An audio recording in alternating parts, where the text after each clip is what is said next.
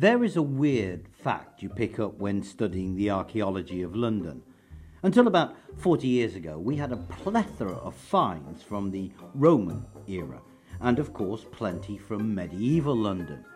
But for the longest time, we had scant traces of the Saxon era. For years, we had no idea where Lundenwic was located, for example.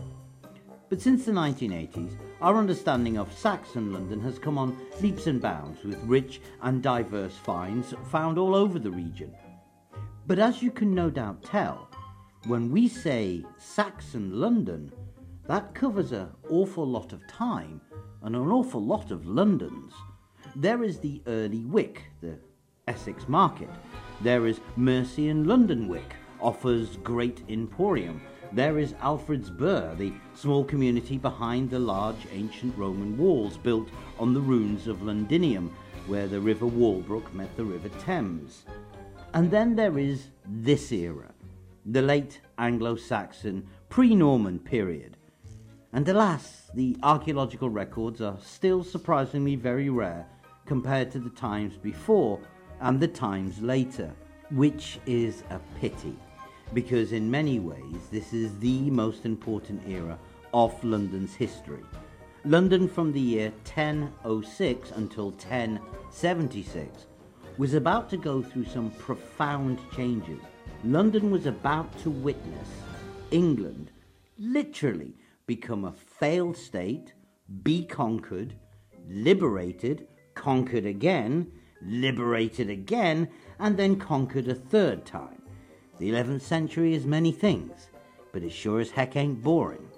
However, while it's fun to try and tell how London fit within this amazing wider narrative, we need to step away from the tale of England and focus our attention upon London specifically, just for a brief while, because London was changing drastically. It was about to become the most important settlement in England the heart of the nation. In time, its capital, the foci of all things military, financial, and political. Now, this process would not happen overnight. It was to be caused by a slow drip procession of events that will take decades and centuries to get there. But it starts now, in the reign of King Ethelred and the men who came after him. Hi, my name is Saul, and I'm genuinely pleased to welcome you to the 30th chapter of the story of London, a look at how London changed politically, physically, and symbolically during the 11th century. This is The Birth of the Capital, Part 1 Show Me the Money.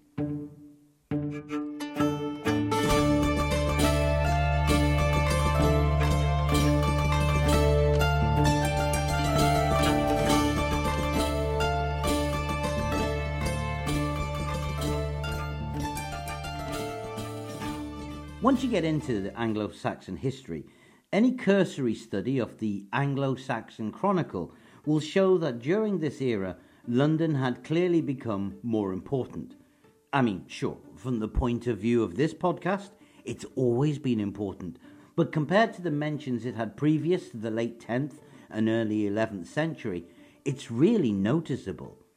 But there may be a simple explanation for this the Anglo Saxon Chronicle, especially the earliest version, which was written sometime between 1018 and 1023, mentions London so often and in such a positive light, it has been argued by some historians that the original writer came from London, so of course he would include it as often as possible. Regardless of the innate bias of such a writer, however, London had changed and had become much more crucial to England. Why? Well, as you can imagine, there was a combination of reasons. Some obvious, some less so. In the obvious category, London was surrounded by tough ancient walls, supplemented by a newly dug deep ditch. Its population were well known for their belligerence and had been known as such for decades, and it had already defeated one massive Viking army in the year 994, recently saw off a giant fleet of Vikings, and they were just about to do that whole thing again. In the 11th century, London was to be attacked many times by some of the most ferocious armies in northern Europe, and it would never fall in battle. So great was this military reputation that in 1016 there's going to come a moment where an English army refuses to fight unless it is supplemented by the forces of London. Added to this, as I've tried to impress over several preceding chapters, London was intimately identified as the headquarters of the late Anglo Saxon naval tradition. In the decades to come, London was to have arguably one of the most powerful fleets in Northern Europe based in or around it. And there were many false dawns in the development of this.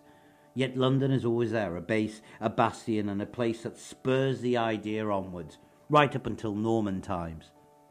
So, in terms of military factors, this alone was to see London's increased importance be justified. But it takes a heck of a lot more than ferocious residents to make a capital. Then, as now, the true foundation of London's power was its wealth, and indeed it is during this era that sees London emerge as a place where wealth gravitates towards. Why? Well, show us the money. No, no, literally, show me the money. We need to talk about coins and coin production. Now, the study of old coins for historical fun and knowledge is a field of history I have immense respect for. The experts in this field write amazing volumes of academic worth that discover intricate detail from these artifacts and extract such a depth of knowledge that I'm staggered by them. And while unfortunately their texts can sometimes be somewhat drier than the Gobi Desert on a particularly dry Wednesday, they do contain treasures untold, historically as well as physically, about the past. As such, in understanding what I'm about to say, please take on board that I'm simplifying very complex and nuanced discussions into a digestible format. In a nutshell, London was to become one of the cornerstones of the creation of coins for the nation of England. Back in the era of King Offa and just afterwards, it had certainly been a powerful coin maker, but its importance as a centre of coin creation had waxed and waned over the centuries. This, however, had begun to change and drastically from the year 980 onwards. It was from 980 and over the next few decades that London became a de facto powerhouse for coin making, and because of that, increasingly more important to state finance, and eventually became the headquarters of the early English monetary system. We know the sheer volume of coins produced in the post 980 era increased staggering amounts. The cause had been King Edgar in the 970s, reforming the way coins were produced in England, standardizing the design, and taking steps to reduce counterfeiting by reissuing all the coins. Under King Ethelred of England, this process increased, happening five separate times, which maintained the quality of his coins as well as keeping a lid upon counterfeiting and coin clipping.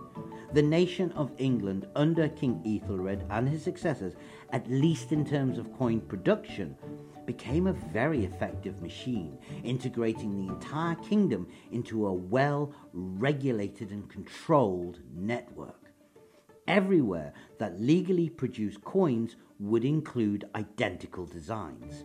The place it was created in, the name of the man who created it, and the name of the king under whose authority they made the coin.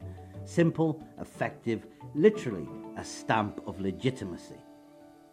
Between 970 and 1070, over 100 places in England were involved in the minting of coins, with between 40 and 70% of these places active at any given time. However, half of all the coins made originated from the big four coin making centres of England, and London made up the lion's share of this half, especially after 990.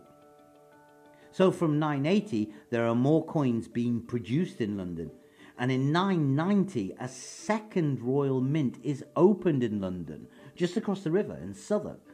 The historical consensus is that it began as an overflow facility for the main mint, but that it continued to work in tandem from there on.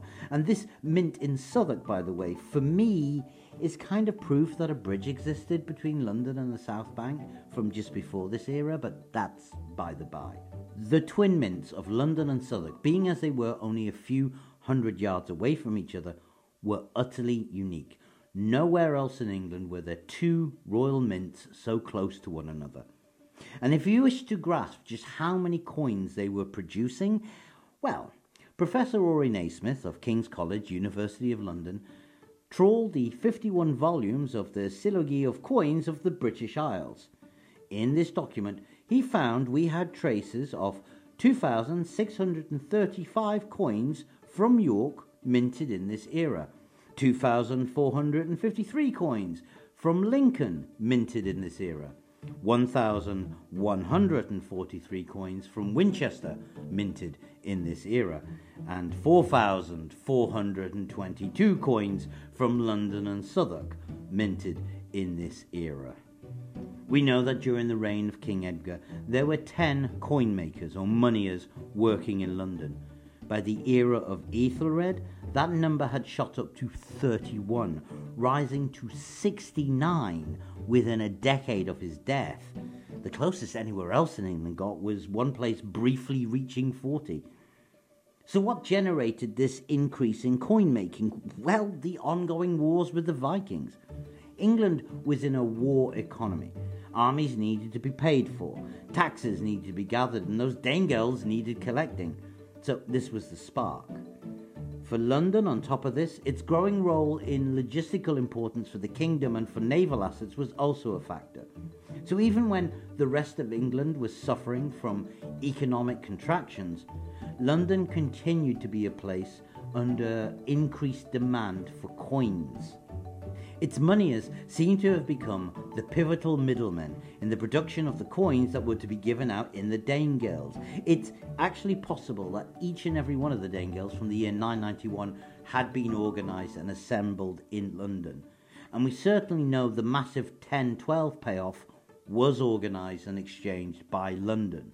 So this begs the question where did all the bullion for these coins come from? As I will cover a bit later, it seems to be Germany mostly. But it wasn't just raw bullion being shipped in that provided all this silver. London was different also from other coin makers in that no other mint town had such a wide reaching impact as it did. We think this may have been down to sharp dealing by London's moneyers and financial agents. It's a bit complicated to explain, but in a nutshell, at the time, there was this mechanism where if you wanted to land grab someone's land, you could pay any unpaid taxes they owed on it and by default could now claim it. Now, while I admit some uncertainty on the exact mechanism here, it appears that moneyers and bullion dealers across the southeast began to find themselves coming under London's influence and control by them doing something similar in terms of bullion acquisition. At least I think that was what was going on. But this utter dominance of the monetary system, where at one point you could simply say London and Southwark produced 40% of all the coins made in England, did eventually fade and pass. In the decade before the Norman invasion and afterwards, London's central position as coin maker was not as great. But be that as it may, London was, during the specific era we are looking at, becoming an organizational linchpin for English monetary policy. It was combining economic and administrative power in an utterly unique way. Another example is that London became the centre for the making and distribution of the coin dies and stamps themselves, a clear sign of its dominance during this era. Moneyers from elsewhere had to come to London to get their coin dies, and archaeological finds in the region known as the Thames Exchange, near the north end of where today's Southwark Bridge is, have suggested this was the region where the moneyers had to come. And this massive production of coins was not just being done to pay off Danish Vikings and to give to the rich landowners of England. Excavations in the Vintry region of London have found huge hoards of 10th and 11th century coins, with a significant number of these cut into halves and quarters.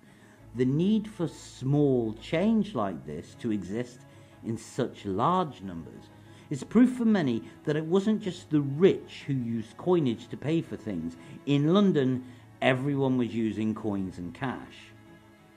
But increasing influence within the monetary system was only one part of why London was becoming so rich.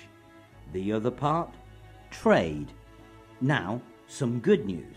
Apparently, we know a hell of a lot about the growing and cosmopolitan trade network of London in the 11th century because of a law code called 4 Ethelred. This code of laws, as well as containing a whole heap of regulations governing the production of coins, also contained an entire section specifically about the trade regulations and tariffs and laws for the Port of London. Which is useful for a podcast like this. Tradition says this law code may have actually been written by Bishop Wulfstan himself, who was now the Archbishop of York, and it provides us with an immense insight into the booming trade and complex trade regulations of late Saxon London. Except it may not do that at all. As time has passed and scholarship has improved, the providence of 4 Aethelred has been investigated much more deeply, and most experts now believe it is in fact two documents, one written much later than the other, and then they were stuck together at an even later date. The document, for example, uses French terms in some parts, and English legal documents only started having French terms in them when the Normans took over. And having a document with French terms in the trade descriptions makes some think that the laws it contains do not describe London in the 11th century, but more probably the city in the 12th or even the 13th century. So keep on board, not everyone is convinced 4 Aethelred refers to London in the 11th century. However, there are additional materials, including eyewitnesses' descriptions of the docks in the 11th century, that for me supplement 4th Aethelred and give it credence. It may have been adapted and changed over the centuries that followed, but the idea is that these rules were based upon traditions and local laws that date to this time, if not a tad earlier. The customs which govern the conduct of foreign merchants as they arrived in London at this time do seem fairly well established. If 4 Aethelred was composed much later, given that none of its tolls or customs appear new in any way, then these systems do seem to have been around for quite some time, and in my argument, they were around from the 11th century. So basically, what I'm going to do is just warn you, my listeners, that maybe the tariff system wasn't as sophisticated in this era as I'm about to describe it as, but I do believe it was heading that way, and I, for one, do believe that the laws described in 4 Aethelred are contemporaneous to this era. Okay, so what are we talking about here? Basically, London at this time had two main dock areas, split in the middle by the bridge, one was the dock called Ethelred's Hithe, located in today's Bull Wharf, and that dock was used by boats coming to London downriver from the likes of Oxfordshire. It was all about internal English river trade. But a new dock had been established on the other side of the bridge, in the region we today call Billingsgate. That was for foreign ships to use. The moment any foreign trader arrived at Billingsgate, the formal customs procedure was that royal officials could exercise the king's right of preemption, which is a nice way to say that the king got first dibs to purchase their goods at a beneficial price. So when they arrived at Billingsgate, merchants from somewhere like Flanders or Normandy had to display their goods for preemption and pay a customs toll. Nice and simple. But we are talking about human beings here, and since when do human beings ever keep things nice and simple, especially when it comes to business and trade and tax and tolls? Of course, there were exceptions. So we know. One example would be the wine merchants from what we today would call the region where Germany and France and the Benelux nations all kind of meet together. But back in the 11th century, folks would have just called the region Lotharingia.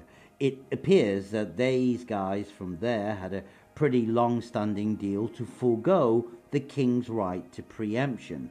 Basically, any merchants from the towns of Huy or Liege or Nevers would pay their customs toll to sell their goods in England and then pay a special additional payment. Now, this additional payment is really interesting. And no, I'm not just saying that because I'm a kind of nerd who gets awkwardly excited by 11th century legal fees. I mean, yes, I am a nerd who gets awkwardly excited by 11th century legal fees, I admit it. But this additional payment really is insightful into how the town was running itself. See, this additional payment is called ostensio in Latin, which seems to be the Latin translation of the word scavage, which in turn derives from an Old English word, sceawung, meaning a showing or a display. Basically, this special rule, which I'm just going to call the scavage fee, meant that the merchants from these three towns sailed up to Billingsgate docks, paid the toll to trade, and then paid the scavage fee, which centuries later was recognized as a quittance from the display of merchandise. Or, in other words, they paid this fee so they didn't have to do the whole king's preemption thing. Where it gets interesting is because in a separate document dating back to this era, the moment these guys paid scavage, they could travel beyond the wharves and Thames Street and could take up lodgings in London. Basically, this whole thing exposes a really big insight into how London saw itself at this time. The port clearly operated under different rules from the town, and Thames Street probably served as a boundary line for the port jurisdiction along the shore. This distinction between port and town was apparent from earlier as well. The docklands of late Saxon London and all the rights to taxation and tolls were the king's to collect or to forgive. But once you went beyond Thames Street, then it was open for all and under the jurisdiction of London town itself. Now, all the foreign merchants who ever visited London, be they the ones who paid scavage or those who didn't, were limited in the amount of time they could spend in London to 40 days and 40 nights, which is very biblical. But it gets interesting when you consider that the merchants who did play scavage had to inform the local reeve of the location of their lodgings, in other words, where they were going to be staying for this less than 40 day duration visit. And then they had to wait three days before unpacking their goods for sale. Anybody disobeying this regulation, by the way, risked forfeiting their goods. This three day waiting period gave an opportunity for the sheriff to visit the hostels to assess and collect the scavage due if it hadn't already been paid. Oh, and for the record, there is a post called Shire Reeve, a title that will eventually become the title of sheriff. But I'll talk more about Shire Reeves later. We just need to get back to those foreign merchants travelling beyond Thames Street and residing in London. It appears that the hosts of these foreign merchants were usually either local London merchants themselves or people normally involved in the wine trade on their own account or through agents. As was the case elsewhere, the hosts themselves probably exercised their own right of preemption on the foreigner's goods. Added to that, they mostly actively traded on their own and on the foreigner's behalf. In a nutshell, the profits made from scavage and their own preemption helped to incentivize the hosts to assist the royal officials, the sheriff and the reeves, in controlling and monitoring the activities and behavior of their foreign guests. There are a lot of bespoke trade deals, suggesting an awareness of differing needs and differing deals with merchants from many different ports and locations. Preemption and hosting rules were not limited to wine. According to multiple sources, the royal officials were also interested in silver and gold cups, in gemstones, and in cloth and linen from Constantinople, in furs from Regensburg, and in coats of mail from Germanic cities like Mainz. Although some sources do imply, however, that these luxury goods were not expected with every shipment. Preemption and hosting rules also appear in connection with woad merchants, the Westari. Woad became big business in London by the 13th century, and again there are hints that this trade started in the 11th century.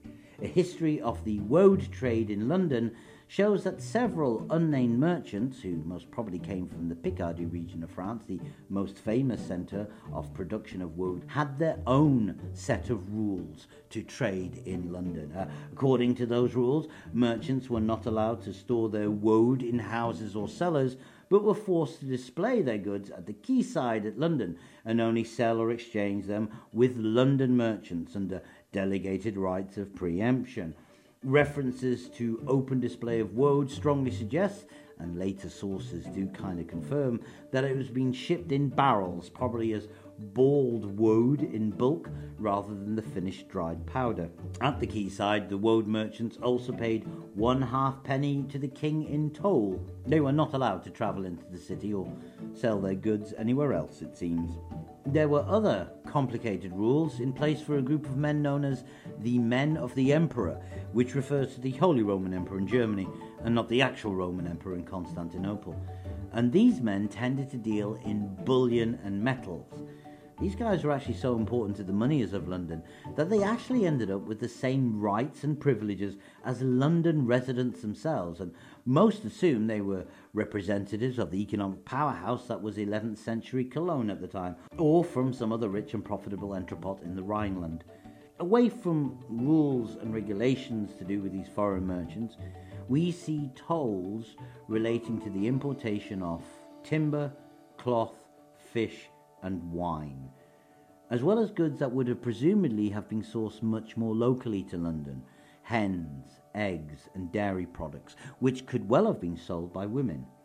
Apparently, breaking any of these rules was technically a breach of the king's peace. After all, the docks were under the king's jurisdiction, and a fine of £5 for breaching the king's protection, for instance, had been widespread across the whole of England, except the bit that's designated the Danelaw since the time of King Alfred. The same fine of £5 was also applied to anyone who claimed to have paid a toll, but they just couldn't find anyone to vouch for the warranty of that, because you just know that happened a lot.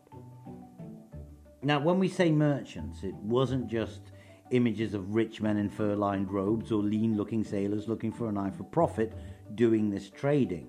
Some of the biggest merchants around were churchmen we know that by as early as the 8th century, there were toll exemptions for bishops and abbesses who were actively organizing trade by operating cargo ships that ran along the River Wantsum from the region around Canterbury and then along the River Thames to London. London was basically cementing its role as an ideal meeting point for national and international trade. As we said, we had two large dockside areas. One was at Billingsgate for foreign trade, one side of the bridge, and Bull Wharf, aka Ethelred's Hithe, designated for traffic coming from the interior of England. But that dock did as much business as the other. Goods were moving in and out of London on a large scale during this era. And the best example of this for me brooches. Soft tin and lead alloy brooches were a beloved late Anglo Saxon fashion accessory, and during this era seem to have become a London speciality. These brooches were not only made in London, but they were exported heavily in the 11th century. Now, where in London was this lead alloy brooch trade based? Ah, we don't know, but we have found a bunch of half finished brooches and pewter rings and beads when digging the London sewers near Bow Church, so possibly they could have been based around there. So, whomever did make them and wherever they were based in London, they sold a load of these things up in Lancashire and in eastern England. But we've also found traces of them in the Netherlands, in Dublin, and in Germany. So here we can see London originating goods being dealt with via the trade networks to the Irish Sea, across the North Sea, and down the river networks of northwestern Europe which cements the idea that this was a two way trade driving London's growth. The emergent city's workshops were at the economic and technological forefront of the industry of the 11th century, with an increasing importance in both external foreign markets and internal domestic ones. Proof of that can be seen in the fact that the most desired and prized pottery in London during this era is known as Saxon Shellyware which was mostly made in the Oxford region and moved in huge quantities by river to London, which had ample coin using customers ready to buy it. This is one heck of a trade centre, people, any way you look at it. So, things that started making London the capital city it was to become. During the 11th century, we begin to see London had a unique reputation as a martial city, a city of defiance and militancy that it was to resist wave after wave of foreign invader. It was a city that consistently appeared to be the heart of the English fleets. It became the central hub of English national monetary policy, briefly becoming the principal coin maker and bullion importer in the country, with an increasing influence upon the financial needs of the country. Wealth draws wealth, after all, which in turn is reflected with it becoming increasingly successful as a trade hub and commercial centre. Complex laws on duties and customs are backed by increasingly complex bureaucratic support networks, denoting increased sophistication and specialization. This is not just a town by a river. It is becoming a nexus for several elements, all converging at the same time, starting the process of elevating London above all other cities and towns in England. But this is not all that is needed to denote a capital. We need to examine the political and spiritual changes that late Anglo Saxon London was facing. And that's what we're going to get to in the next part. So, coming immediately after this, the birth of a capital, part two. Thanks for listening. Hope you enjoyed it. I'll do my normal thanks and goodbye after the next bit, and I'll see you in the next part.